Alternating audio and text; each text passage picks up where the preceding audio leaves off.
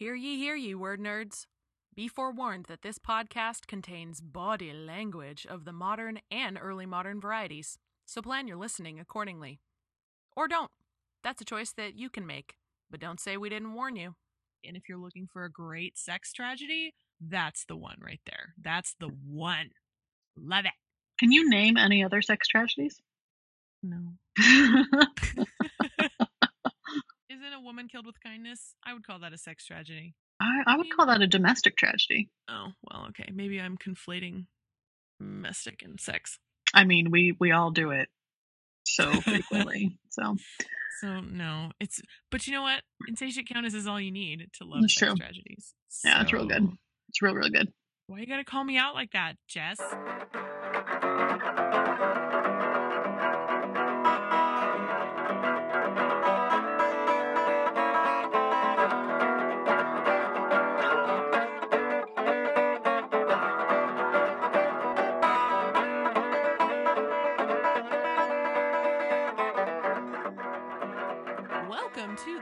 Burly Shakespeare Show, or rather, the Hurly-Burly Marston Show. This week, we are your hosts, Jess Hamlet and Aubrey Whitlock.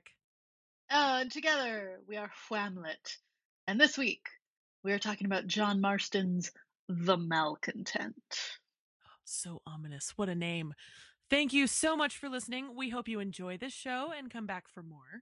Now, most weeks we discuss a different play by our favorite guy, William Montgomery Shakespeare, at what we like to call the 101 level. But sometimes it's not Shakespeare, man. Like, he only wrote 38 plays, depending on how you count. Maybe a little more, maybe a little less. But like, so we gotta branch out. So, even when it's not Shakespeare, you're still going to get all the necessary introductory stuff, which is, everything that you need to know to have a general understanding of the play and its major themes and some other cool stuff that you'll get nowhere else, like our thoughts and feelings. Yeah. And our opinions are cool. Like, we're so cool. I just want to, establish how cool we are. That's so cool. Shut up.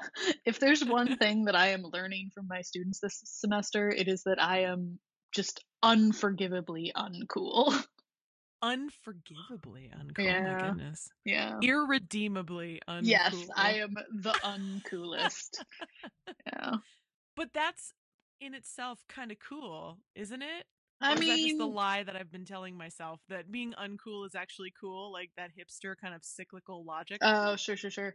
I mean, I'm fine with it. I don't need to be cool. I'm a lot older than my students, but I end every class by yelling at them to get a flu shot and register to vote, and they're like, "Okay, Mom, we get it. Thanks." Wear your seatbelts. Make good choices. Literally what I do as they leave the room. Aw, you're cute. Yeah, I care about you. Anyway, because we're word nerds, each week we draw a random device from our handy-dandy American Shakespeare Center rhetorical device cards. For actors and scholars, knowing these rhetorical devices helps us recognize patterns in Shakespeare's or Marston's language so that we can gain a better understanding of what is being said and how it's being said, which helps us understand the why it is being said. Basically, it helps us understand characters through their speech tactics. So, here we go. All right, draw a card, Butternut. Okay. That one. This one? Sure. Okay. Ooh. This week, the rhetorical device is paralipsis. Oh, I love it. I love it. I love it. Paralipsis. Paralipsis. Paralipsis sounds like a catastrophe that happens to your body, but it's not. It's an omission. It's a form of omission. It's drawing attention to something in the very act of pretending to pass it over. This one, I like to remember it by, this is the "we're not going to talk about your drinking problem" device. And the example is from Antony from Julius Caesar. "Have patience, gentle friends. I must not read it. It is not meet you know how Caesar loved you." As in the will. So he's bringing up the will by not reading the will, which is an okay example, I guess. I mean, the not going to talk about your drinking problem one is better. So yeah, I think so. It's not Shakespearean, but it's better. It's the way I remember it. Same. So paralipsis, again, it's drawing attention to something by in the act of pretending to pass it over. We're not going to talk about your drinking problem, Jess. Says the one of us who's hungover. Okay. So you got me. Anyway. Yeah, so that's that. It's time for Meet the Contemporary. John Marston. This is your life. Mm-hmm. So good old John Marston was baptized on October 7th, 1576 at Wardington, Oxfordshire, which makes him, 12 years younger 12 years than Shakespeare. Younger. Yeah. So that's exciting. His dad was a lawyer. He went to school at Oxford, and by 1595, so he was, 19, he was in London pursuing a career as a writer. He wrote poems first and also satires, and then he turned to plays. So his career in literature began with a foray into the then fashionable genres of erotic apelion and satire. John Marston wrote erotica. So stick that in your pipe and smoke it, listeners. Amazing. It's so sexy, right? Amazing. He wrote erotica. Yeah, I love it. I love it so much. I would like to read it. Yes. And see if it's like sexy or if it's like cerebrally sexy, where it's like Same. White dudes thinking stuff is sexy, but it's just like a bunch of hunting imagery. You know what I mean? Yes. I'd like to know what an early modern man thought was sexy. Was it like revealed calves or right? Like, I mean, are there actual bazoombas hanging out and being talked about, or is it like, and then the goddess Diana hopped on her steed with her arrow? I don't, whatever. Yeah, right. Is it all euphemism? Which would be really boring. What did give me the good stuff, Marston? What did Paul Menzer say about Venus and Adonis? Like the second edition was revised maybe, and it was dirtier, and so the first edition was two-handed reading and the second edition was one-handed reading. Do you remember this? Now that you're saying it, kind of, but not really. It might not have been Venus and Adonis. That's it was funny, something though. Yeah, that man had the word one-handed reading. Right. I want to know if this is two-handed reading or one-handed reading. Yes. Okay, so in September 1599, John Marston began working for Philip Henslow as a playwright.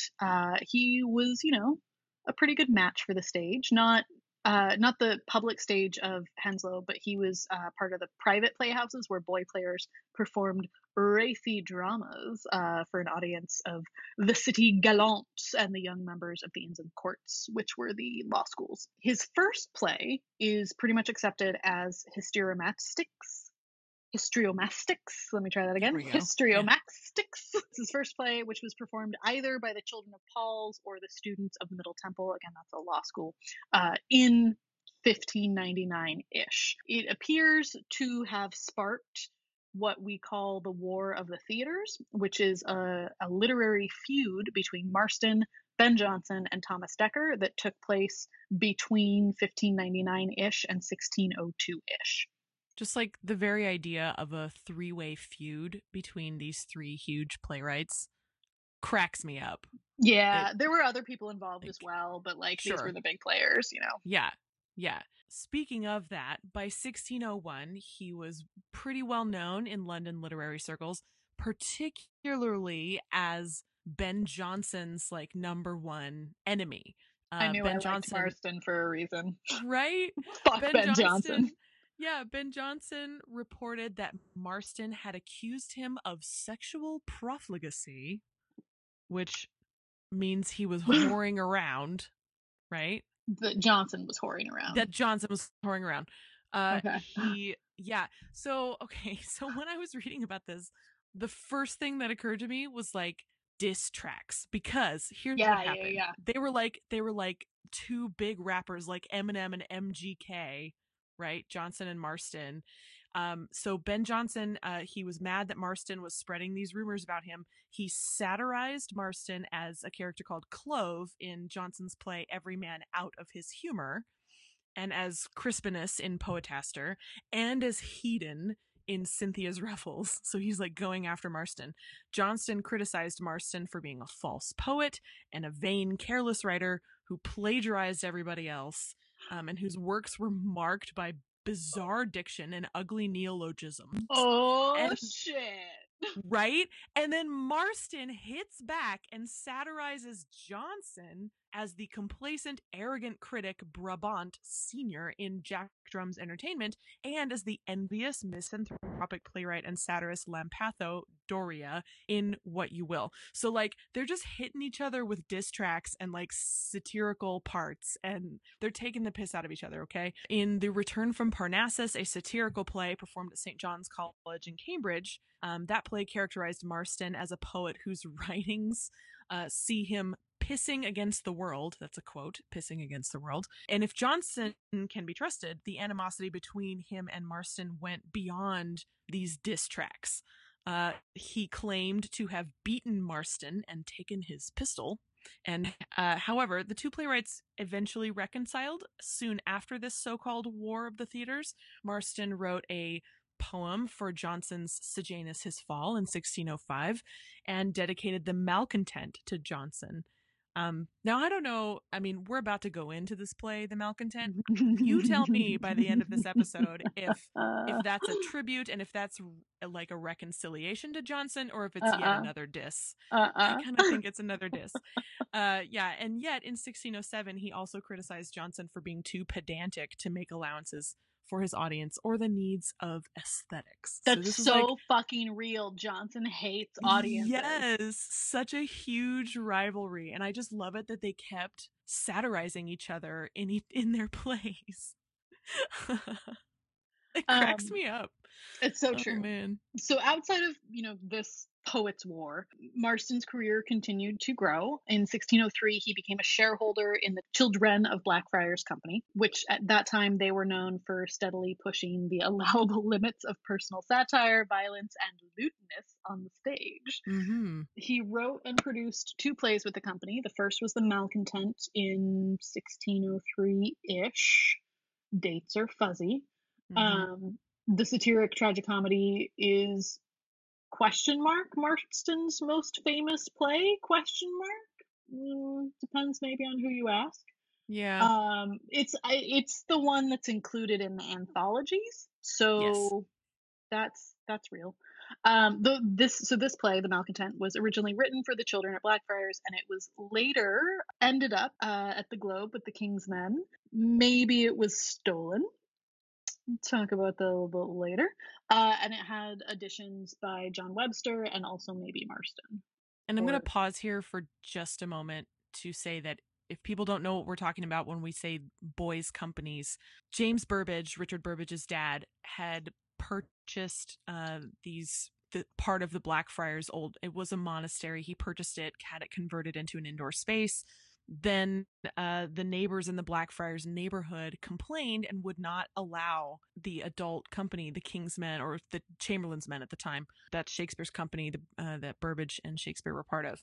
They wouldn't allow them to perform in that space that James Burbage had bought. So he started renting it out to this boys' playing company until King James, several years later, took over the patronage of that company and said, fuck you, no, they can perform at the Blackfriars.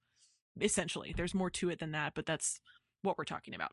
So in 1606, Marston, speaking of King James, seems to have offended the king, and then eventually soothed him. I don't know. First in Parasitaster, or The Fawn, he satirized the king specifically, so he went straight after King James. In the summer of that year, he put on a production of The Dutch Courtesan for the King of Denmark's visit, with a Latin verse on King James that was presented by hand to the king. Finally, in 1607, he wrote The Entertainment at Ashby, a masque for the Earl of Huntingdon. And at that point, he stopped his dramatic career altogether, selling his shares in the company of the Blackfriars. His departure from the scene may have been because of another play, now lost, which offended the king.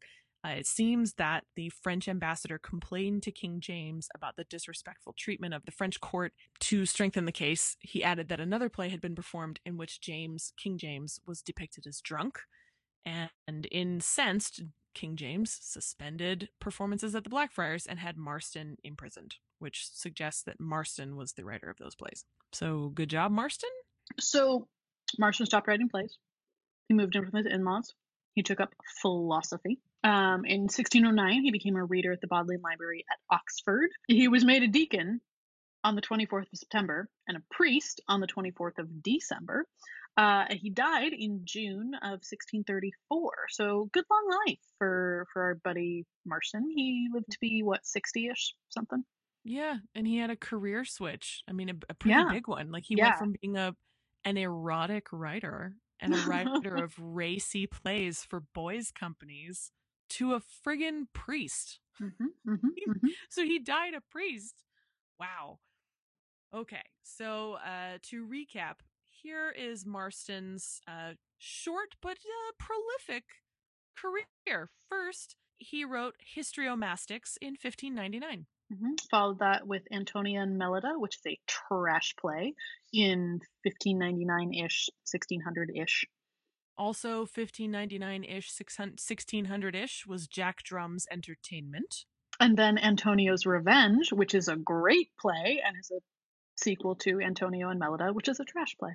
Following that, we've got Lust's Dominion, or The Lascivious Queen by, and this is a huge collabo, by Marston, Tommy Dekker, Johnny Day, and William Houghton, circa 1600? Question mark? That play is so good.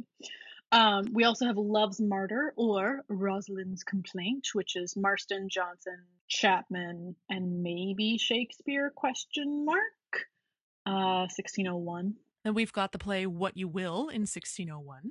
And we've got The Malcontent, which is 1603, 1604-ish, somewhere in there. Yep. We've got Parasitaster, or The Fawn, in 1604. Eastward Ho, which is another trash play, Marston, Chapman, and Jonson. It's part of the Ho series of plays. The other two are Northward and Westward? Westward? Yeah, Westward. I think it's West. Yeah. There's not a Southward.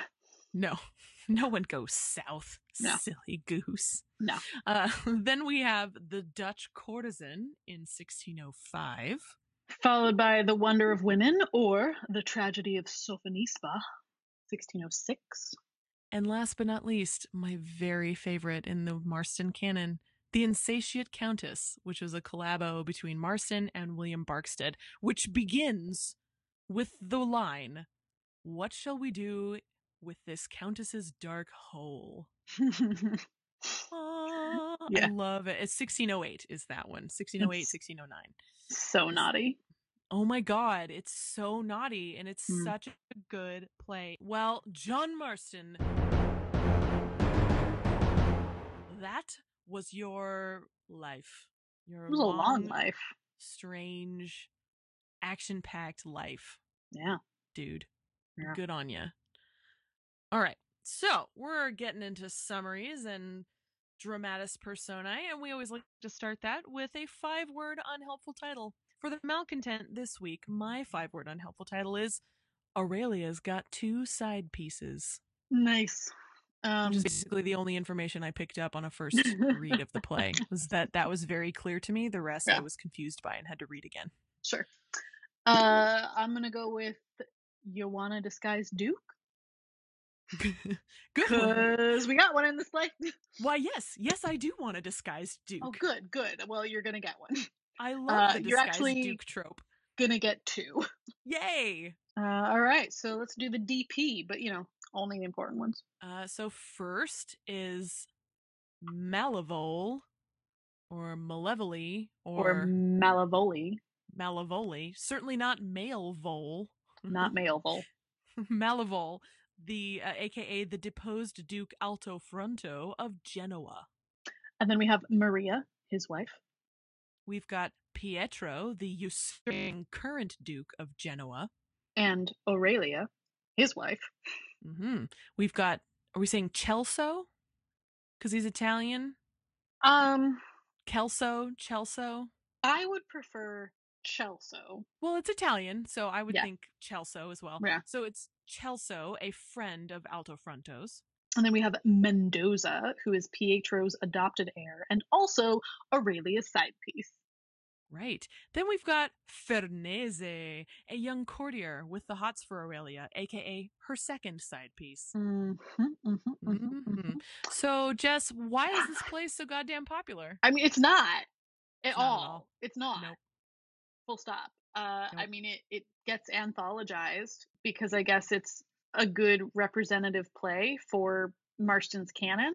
I don't know. I mean, it's not great. Frankly, Antonio's Revenge is better. Lust Dominion is better. Insatiate Countess is better. I don't know. Disguised Dukes, man.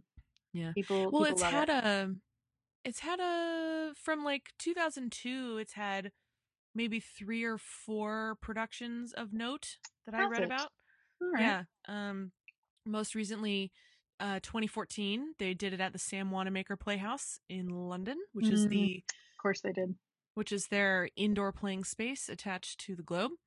And they did it with the Young Globe Players, or the Globe Young Players, or something like that. Their youth company, basically. So they took it back retro to a young company to see how that went. That was 2014. And a few years before that, I think in 2010, we did it at the ASC, probably in the Ren season. Sure. So, but it's, you know, still clearly, you know, it's maybe like it pops up from between 2002 and 2014, like maybe 3 or 4 times. Alrighty. But, well, yeah. Should we do a summary? Abso-fucking-lutely.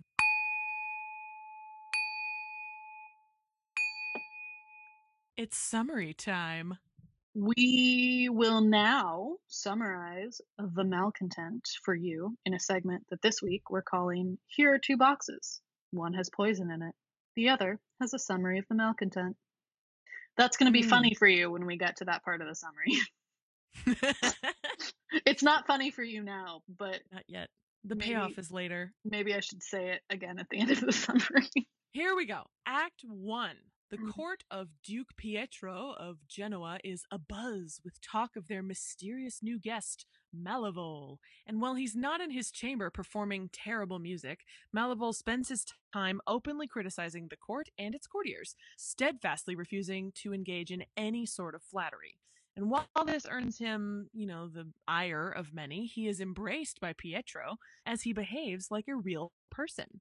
Having earned Pietro's trust and respect, Malevole reveals that Pietro's wife, Aurelia, has been carrying on an affair with Pietro's adopted heir, Mendoza. Sorry, this is already feeling like a telenovela. Anyway, Malevole further incites Pietro against the pair by declaring the situation unnatural, because cuckoldry is a creation of woman rather than God, and by calling the adultery incestuous. And as the enraged Pietro rushes off to confront Mendoza, Malevole meets with his friend Chelso, and it's revealed that Malevole is in fact Altofronto, the former Duke of Genoa, deposed in a political coup staged by Mendoza on behalf of Pietro that made powerful through an alliance with Florence, solidifying his marriage to Aurelia. My God, such betrayal. Malevole, with his help of his spy Chelso, has been learning the strengths and weaknesses and secrets of his enemies, biding his time in the usurper's court until the opportune moment to strike presents. And while Malevole schemes in Genoa, his wife Maria has been imprisoned and is faithfully awaiting his return. Meanwhile, Pietro confronts Mendoza, accusing him of treachery and adultery, and threatens to kill him because, yeah, sleeping with your wife, you're gonna get shanked, bro. So Mendoza knows that Aurelia has not only been faithful with him, Mendoza, but also with the courtier Fernese.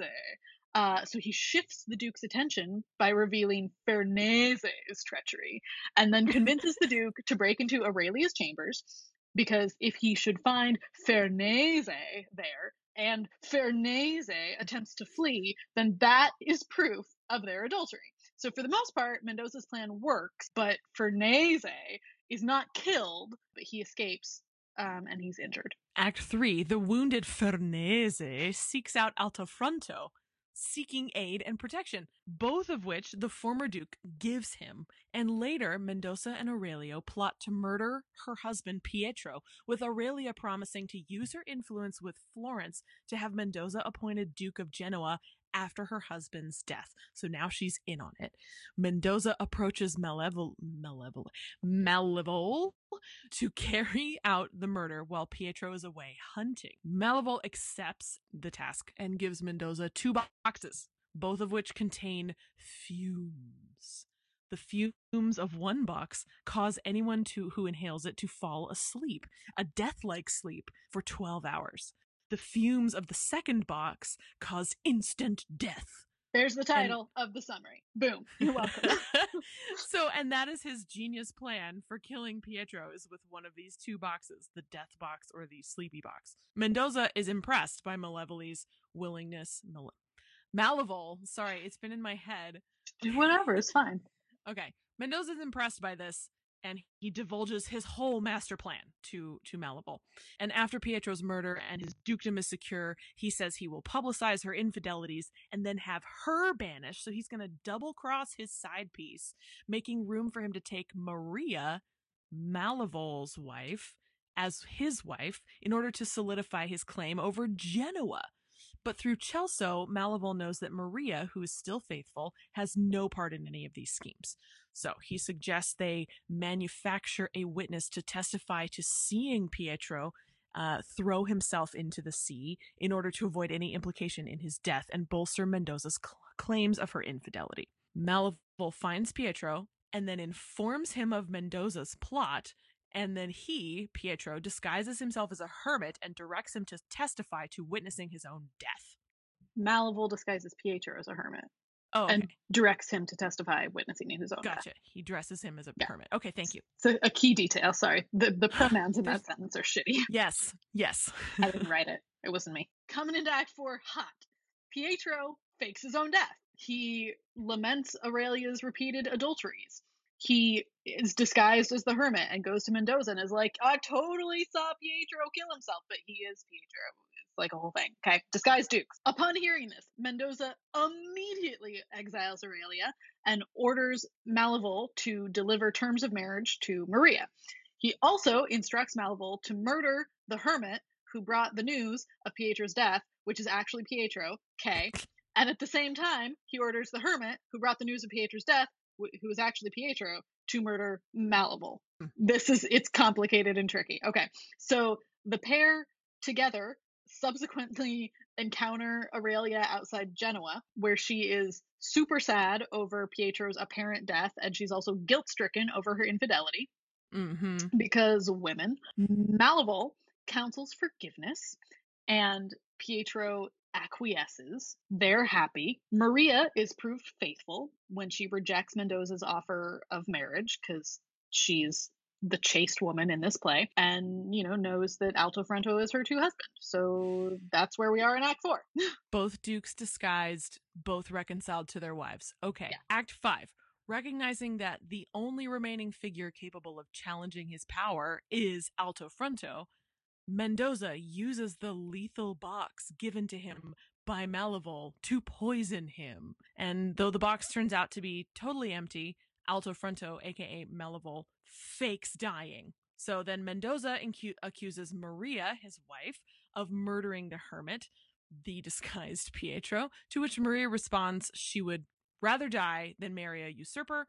Mendoza then throws this weird masquerade ball to celebrate his rise to power, and in attendance are all of his supposed victims. And at a particular time that they've all agreed on, Altofronto, Pietro, and Fernese all reveal themselves, surprise, lies, and Mendoza's schemes are brought to light.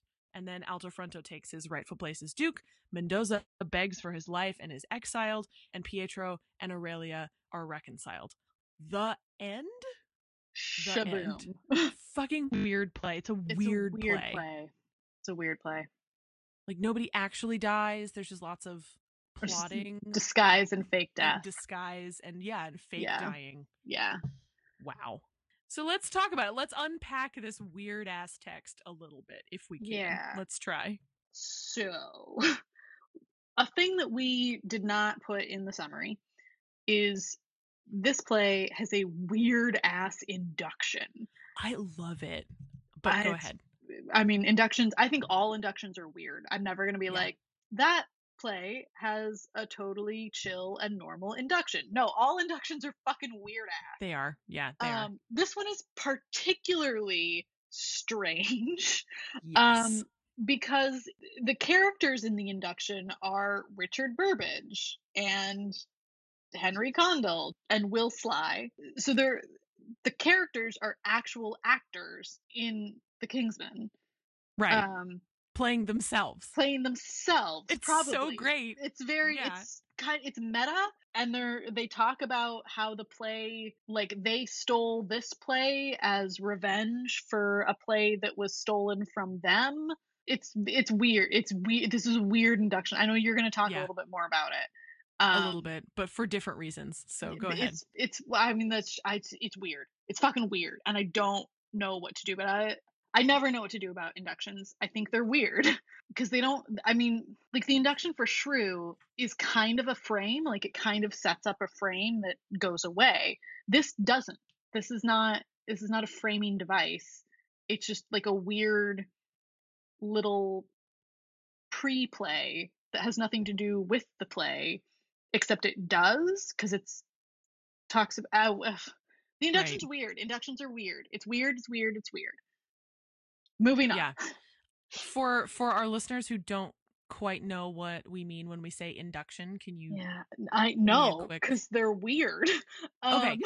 No, so like the inductions are short scenes that come at the beginning of plays and usually have no bearing on the play itself.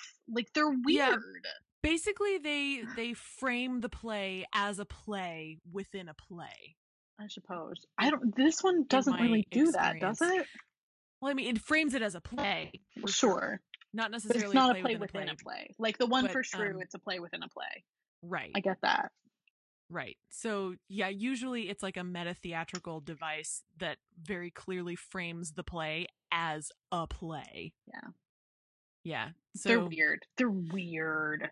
They're strange. And often they're just sort of left dangling. Like I have yet to see a play from this period that like wraps it up with a, I don't even know what you would call the bookend to an induction. Is it like a post-induction? I mean, well, it would be, it would just be a frame. I think at that point it would be like the resolution of the frame, but I can't, I mean, those not a whole lot of, they like they happen. Don't first of all, not a lot of plays have inductions and second of all, when they do, they don't get tied up in a neat little bow ever.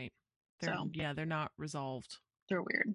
So, they're weird. Yeah, they're very strange. Yeah, very strange. So the other thing that I want to talk about are the comparisons from this play to some other plays. If you are familiar with first of all, okay, I hate this. I hate this. Let me say what I hate. Let me finish a sentence.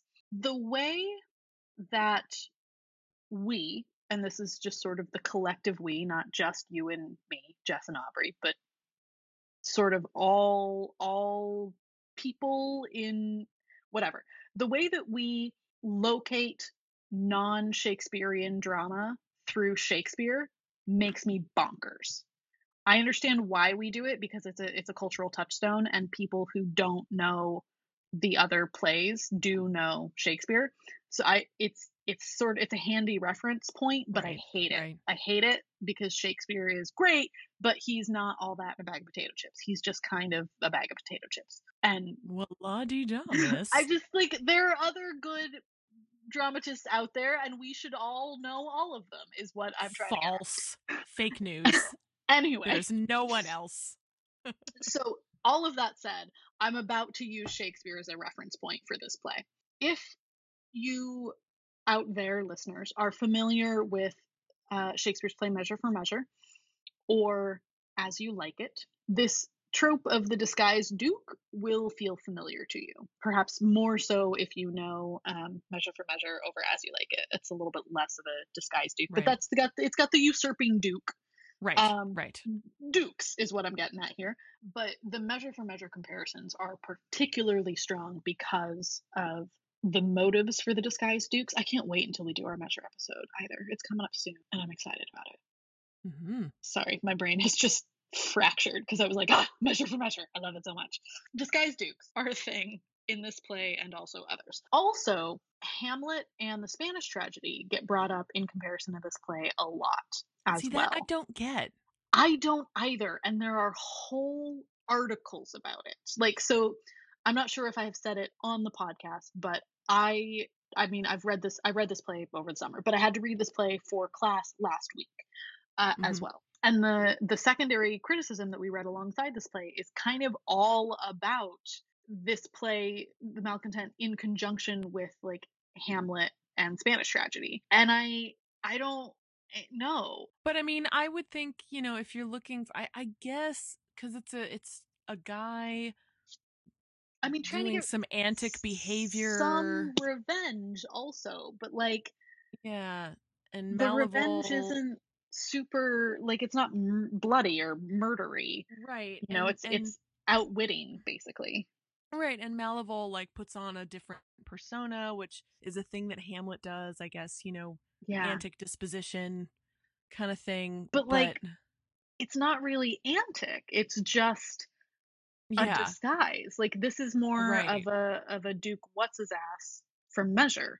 Yeah, so I don't know. That's kind of where the comparison ends for me. I don't see it. Like, I don't see it either. But I don't see it. Like, half of this article was pulling parallels. There's also the mask in 5/6, which we kind of glossed over in the summary, right, that maybe served some of the same function as the mousetrap in Hamlet.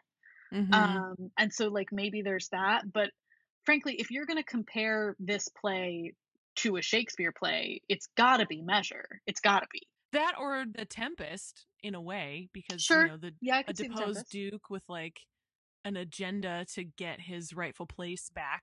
Mm-hmm. You could kind of go that direction, but like the tone is completely different. So this article, Megan C. Andrews is the author's name, and it's called The Additions to Marston's Malcontent, the King's Men Repertory, and Early Modern Theatrical Economics. And what she says about it, that Measure for Measure, which was completed about a year after The Malcontent was acquired by the King's Men, she says Measure for Measure was highly influenced by Marston's play. That is a direct quote. Highly influenced by Marston's play. She's kind of using this as a source for Measure, which, like, I could buy that, I suppose. That's what I read to say. So it's a weird play. There are weird things happening. There's some familiar tropes that we're seeing. That's what I have to say about it. Aubrey, why don't you take it away? Okay. So I want to circle back to the induction only because I have a question about it, like a production question. So my question is, when you're producing this play, do you have your actors play Burbage and Condell and Sly and whoever else? Do you have them play those actors, or do you replace them with actors' names from your own company to play themselves as Burbage and Condell and Sly would have done? Ostensibly, we think they just played themselves. Yeah. And they came out as themselves. So, and because of our historical distance, are you know, Burbage and Condell and Sly, are they characters now?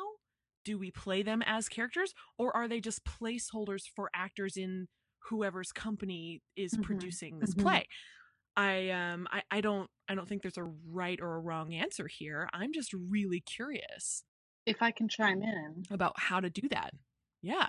I think, spitballing here, I think that the answer might be that you play them as Burbage and Condell, not like Aubrey and Jess, because the induction serves kind of as context for how the company acquired the play, right? Like they talk about it having taken it back or whatever. And I don't think that applies if you replace Burbage and Condell with like Patrick Stewart and Tom Hiddleston. I also think cut the induction.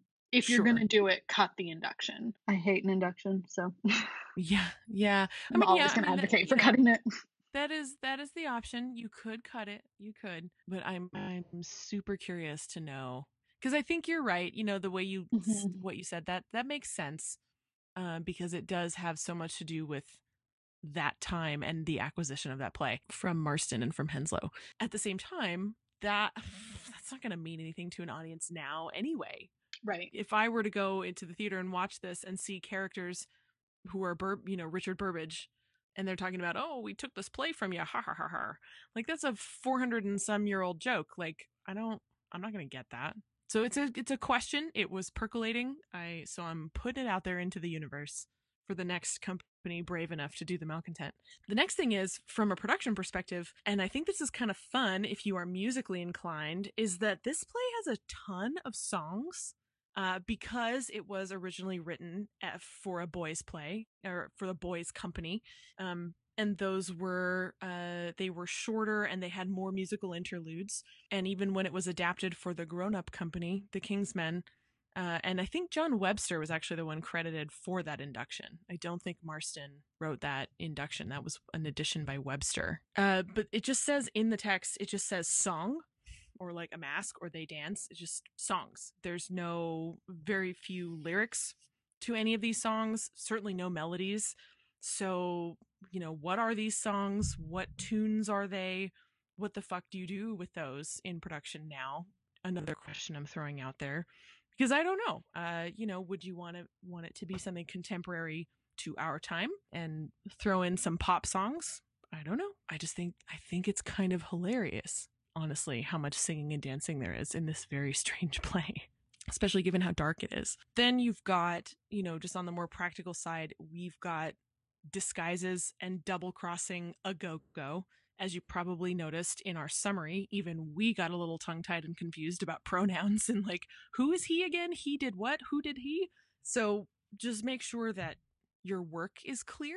If you were going to teach this, I would suggest like a character map or something visual to help students connect which character does which thing, some kind of way to visualize this, or have them make something to visualize this, because it's fucking confusing, and probably less so in production. But just make sure that is clear and that those disguises are clear. And also, and this is just something I've really learned to like about Marston in my limited Marston experience, which is The Malcontent and The Insatiate Countess, Marston does not mince words the way Shakespeare does. He does not, shall we say, pussyfoot around sexually explicit language.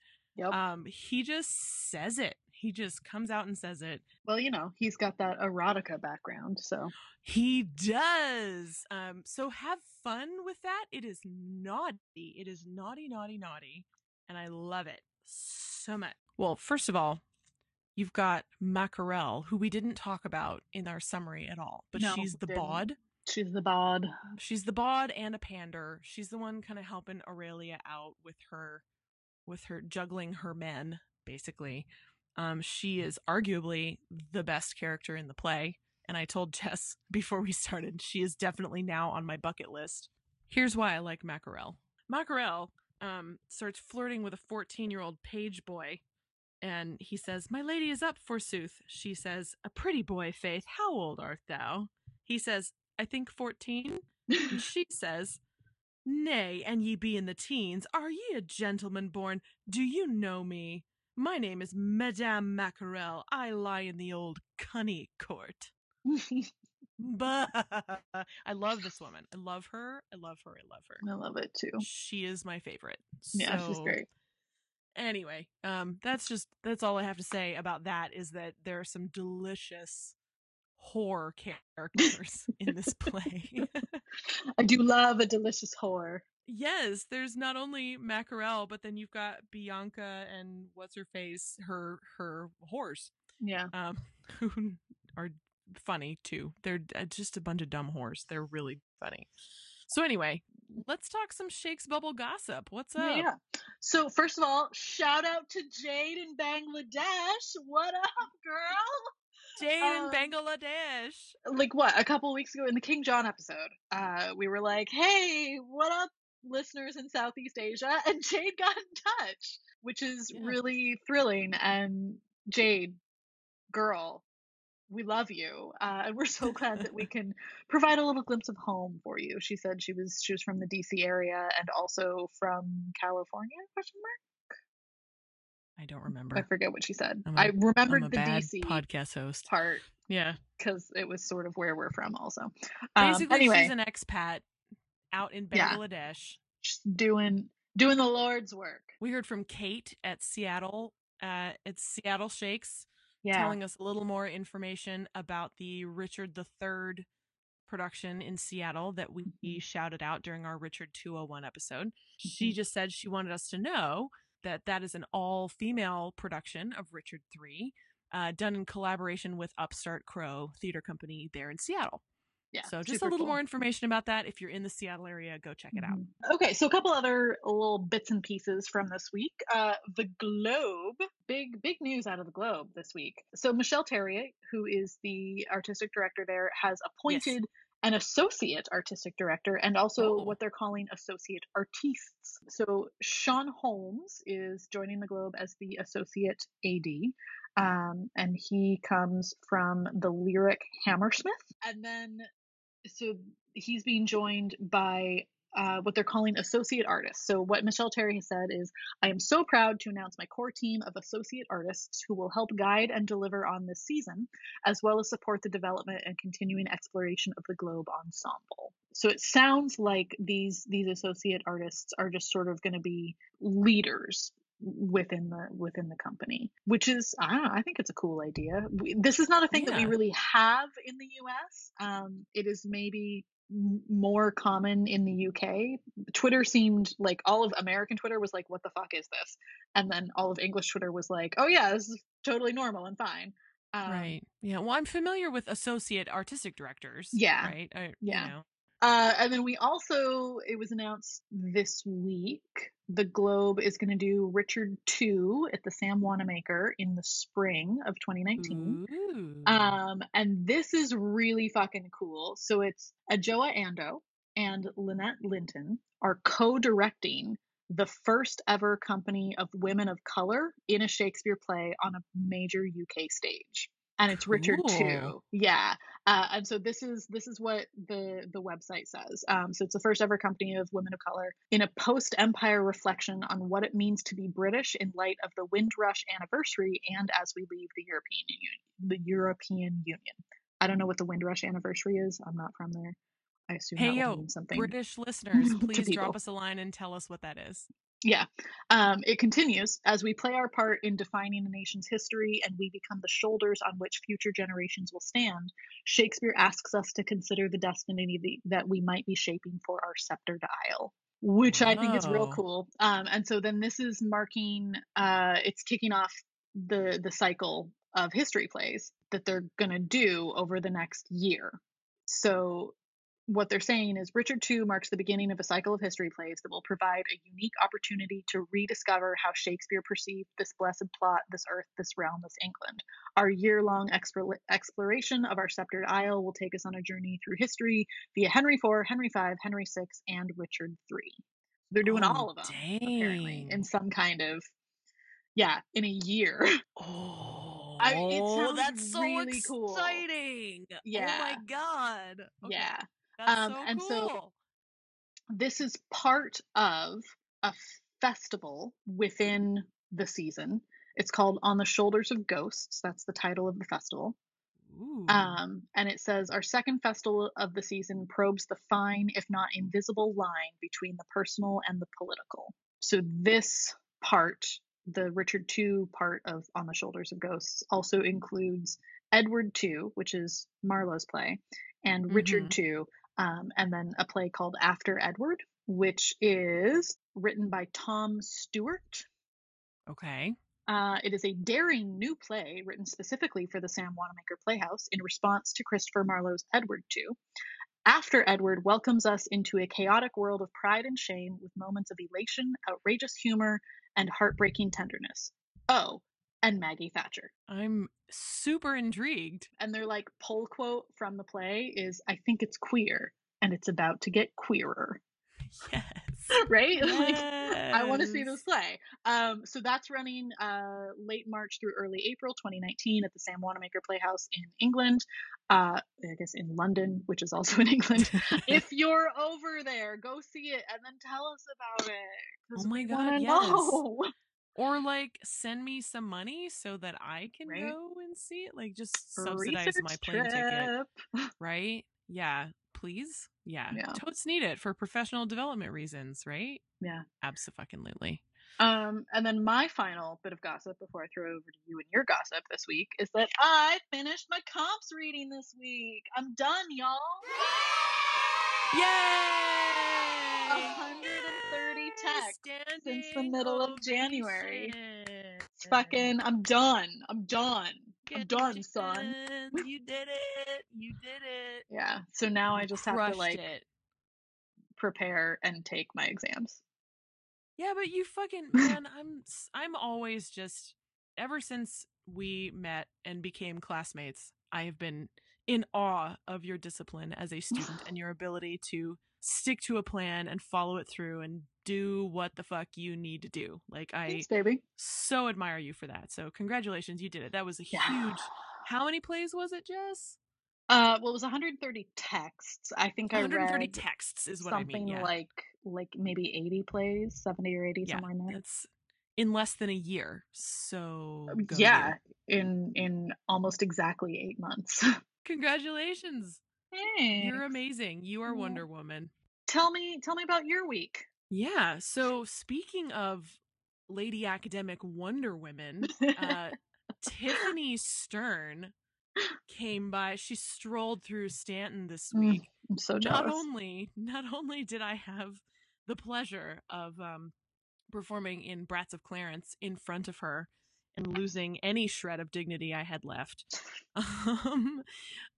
she stuck around and she gives a talk about it once a year. She comes through Stanton and talks to the students in the Shakespeare and Performance program, and the talks are open to the public, so I visited. Obviously, if you didn't, I would have punched you in the face and our relationship would be over. Anytime T Stizzle, Queen T herself comes through, like you need to go and listen to what she's gonna say, because usually she just drops in to be like, this is what I'm researching right now, and this is the book or the paper or whatever it is, the project I'm working on, and this is where I'm at in my research. And I love that about her, and I love it that students in the program get to see someone of her, scholarly stature just reporting on her research, because it's something that you have to do when you're in the program. But what was fascinating about this talk currently is that she said at the very top of her hour-long talk that her research took a huge right turn into something else, which is wonderful. And again, it's go you, Tiffany Stern, for like modeling how to deal with that when you find a curveball when your research takes you somewhere you don't expect. So basically she laid it out like this. Why do we privilege Shakespeare's stories, saying that anything before Shakespeare's work is source material and everything after it is, quote, adaptation, when really, Shakespeare's just a plot point on a much larger timeline. And so her research now is starting to complicate that idea. And of course, if you're an early modernist, of course, Shakespeare's work or the work of his contemporaries in that period is going to be your personal starting point. But what she was basically getting at was that there's more to it than that. and going back and then going forward in time kind of leaves you in the same spot. Or it takes you to the same place, kind of like being lost in the forest and going in circles. So her talk was just fascinating and funny and always illuminating to have her around. So I love her. I just love it when she rolls through town. I also hate it that she saw me play like a sexual deviant and a crazy Scottish king in that play. I mean, I don't hate it. I sort of love it, but it was very silly. So that's my first bit, which was awesome. So watch that space. If you're, you know, waiting for Tiffany Stern to drop her next book, like watch out for that. The second thing was last night, the American Shakespeare Center had its annual gala. And during that gala, we always award a Burbage Award for someone who, you know, reaches out to their own community and it makes impact through Shakespeare and theater within their localized community. And there's a much better description of it than what I just gave, but basically it's that award. So it's not like a Tony or anything, but it's a big deal to choose for us when we choose who receives the Burbage Award this year. And this year it was Ty Jones of the Classical Theater of Harlem. Ty Jones is the artistic director and chairman of the board at that theater. He has kind of an amazing story. During the economic collapse of 2008, so 10 years ago, he was an actor in the company and he stepped up and became its AD and took a leadership role on the board and pulled that theater out of the red and into the black financially. Amazing. And they are thriving. And he's an amazing dude. And he came down last night with his wife in person to accept the award. And what I loved about it was not only that he received it, because I'm not sure he would have been on our radar if we didn't have a new artistic director who knew this guy personally. You know what I'm saying? Mm-hmm. So like, it's exciting that we're building connections, more diverse connections already. But what he did was talk about how he views theater as his way to dismantle racism. And he talked about not just, you know, representation. He was like, it's more than racists. It's not an individual thing. It's institutions. And I think theater and classic works, the way we do them in Harlem and doing them in Harlem is a big deal to me. And, you know, it's how I fight to dismantle racism every day. And it was not malicious or targeted at anyone in particular, but I do feel like the demographic in that room needed to hear the words that he said, and he said them so eloquently and urgently, and I got mad respect for that guy. I did not know who he was until 24 hours ago, but it was a really cool thing to watch. It was an absolutely glorious thing to behold, and I'm all about it. Love it. It's dick bracket time. Alrighty, so we now have results from our mashups between Portia and Proteus and Dionysa and Diamville, and the results are in. Proteus won by a landslide. Wrong. I have feelings. You're all wrong. I'm going to let it stand, but you're wrong. Okay. And also Diamville beat Dionysa for who's the biggest dick in their matchup. So, and I think that was the correct decision. I think Diamville was a bigger dick than Dionysa. It was pretty close. I'm okay pretty with close, that one. But I'm okay with that. I am torn between Portia and Proteus still. The people have spoken. Proteus and Diamville are advancing to the next round. Yes, they are. But this week we are going to talk about Othello and Cassius. Othello from Othello, Cassius from Julius Caesar, and I'm just going to jump right into that. I wish it was Cassius from Cassius. It's not, but I wish it was. And Cassius from the play Cassius, Lost to Time. So Othello, you know him as the guy who believed the lies of his supposed friend and murdered his wife, supposing unfoundedly that she was unfaithful.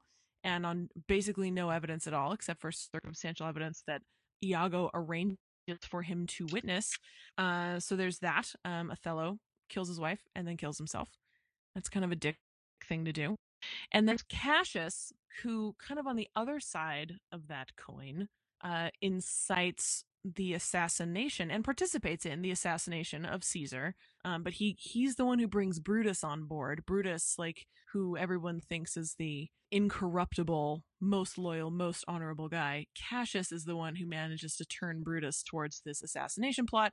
Cassius is the one who spearheads the assassination plot for reasons that are known mostly to Cassius only. He just really doesn't like that Caesar and thinks Caesar's getting too big for his britches, and so he decides, let's kill him. Basically, Cassius is the man behind the collapse of post-Caesarian Rome. So way to go, Cassius. So that's our first matchup.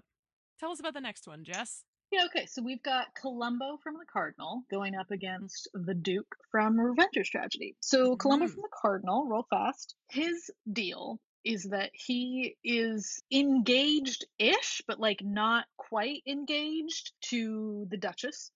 And the Duchess is a widow. And the Duchess does not want to marry Columbo. She wants to marry Alvarez. And Columbo, after some negotiation, agrees to not marry the Duchess and let her marry Alvarez. And then the Duchess and Alvarez are at the altar with the priest getting married. And Columbo busts in and fucking straight up murders Alvarez. Damn. Yeah, that's fucked up. Yeah. So then in the Revenge Tragedy, we've got the Duke, who before the play has begun, has poisoned Gloriana. Gloriana is dead and has been dead for 9 years. And the hero of the play, Vindice, just sort of carries around Gloriana's skull. This play is amazing.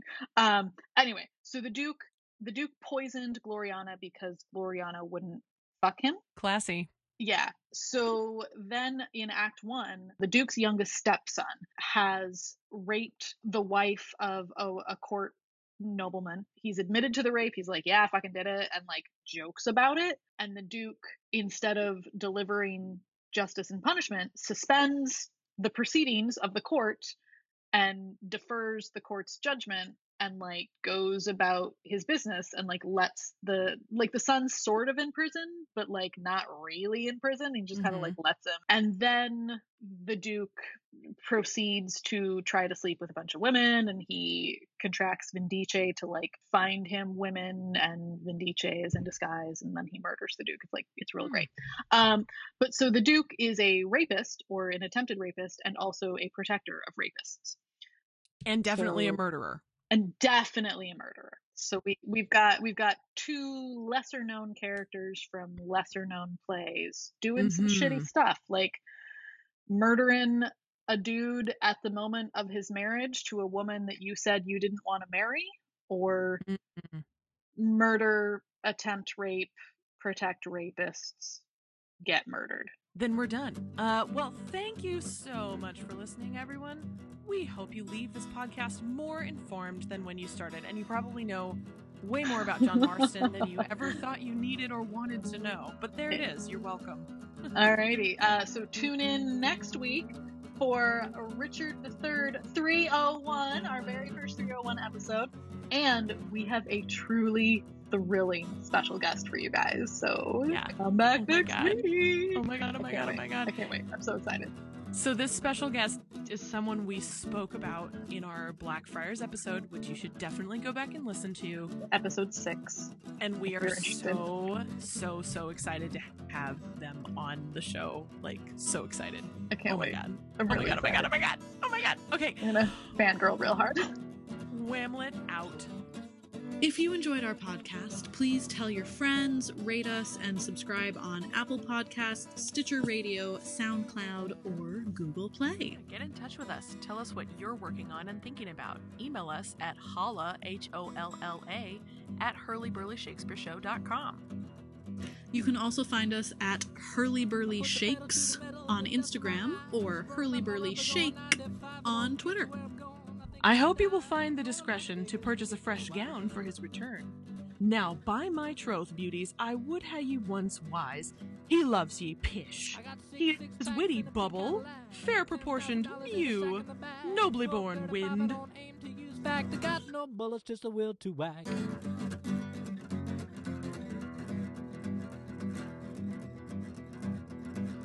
The Hurly Burly Shakespeare Show was produced entirely by Aubrey Whitlock and Jess Hamlet, with no help from anyone, because we're poor.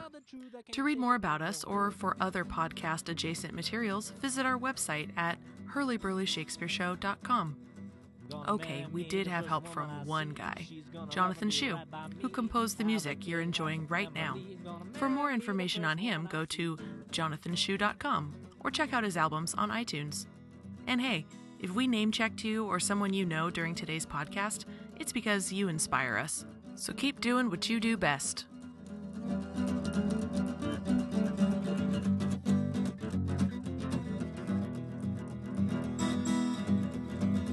I got six packs in a pink Cadillac, $10,000 in a sack in the bag. It costs $35, I don't aim to use back. I got no bullets, just a will to act. I'll butter your nut. Okay. Oh, Aubrey. I'll nut your butter? Is that better? No, that's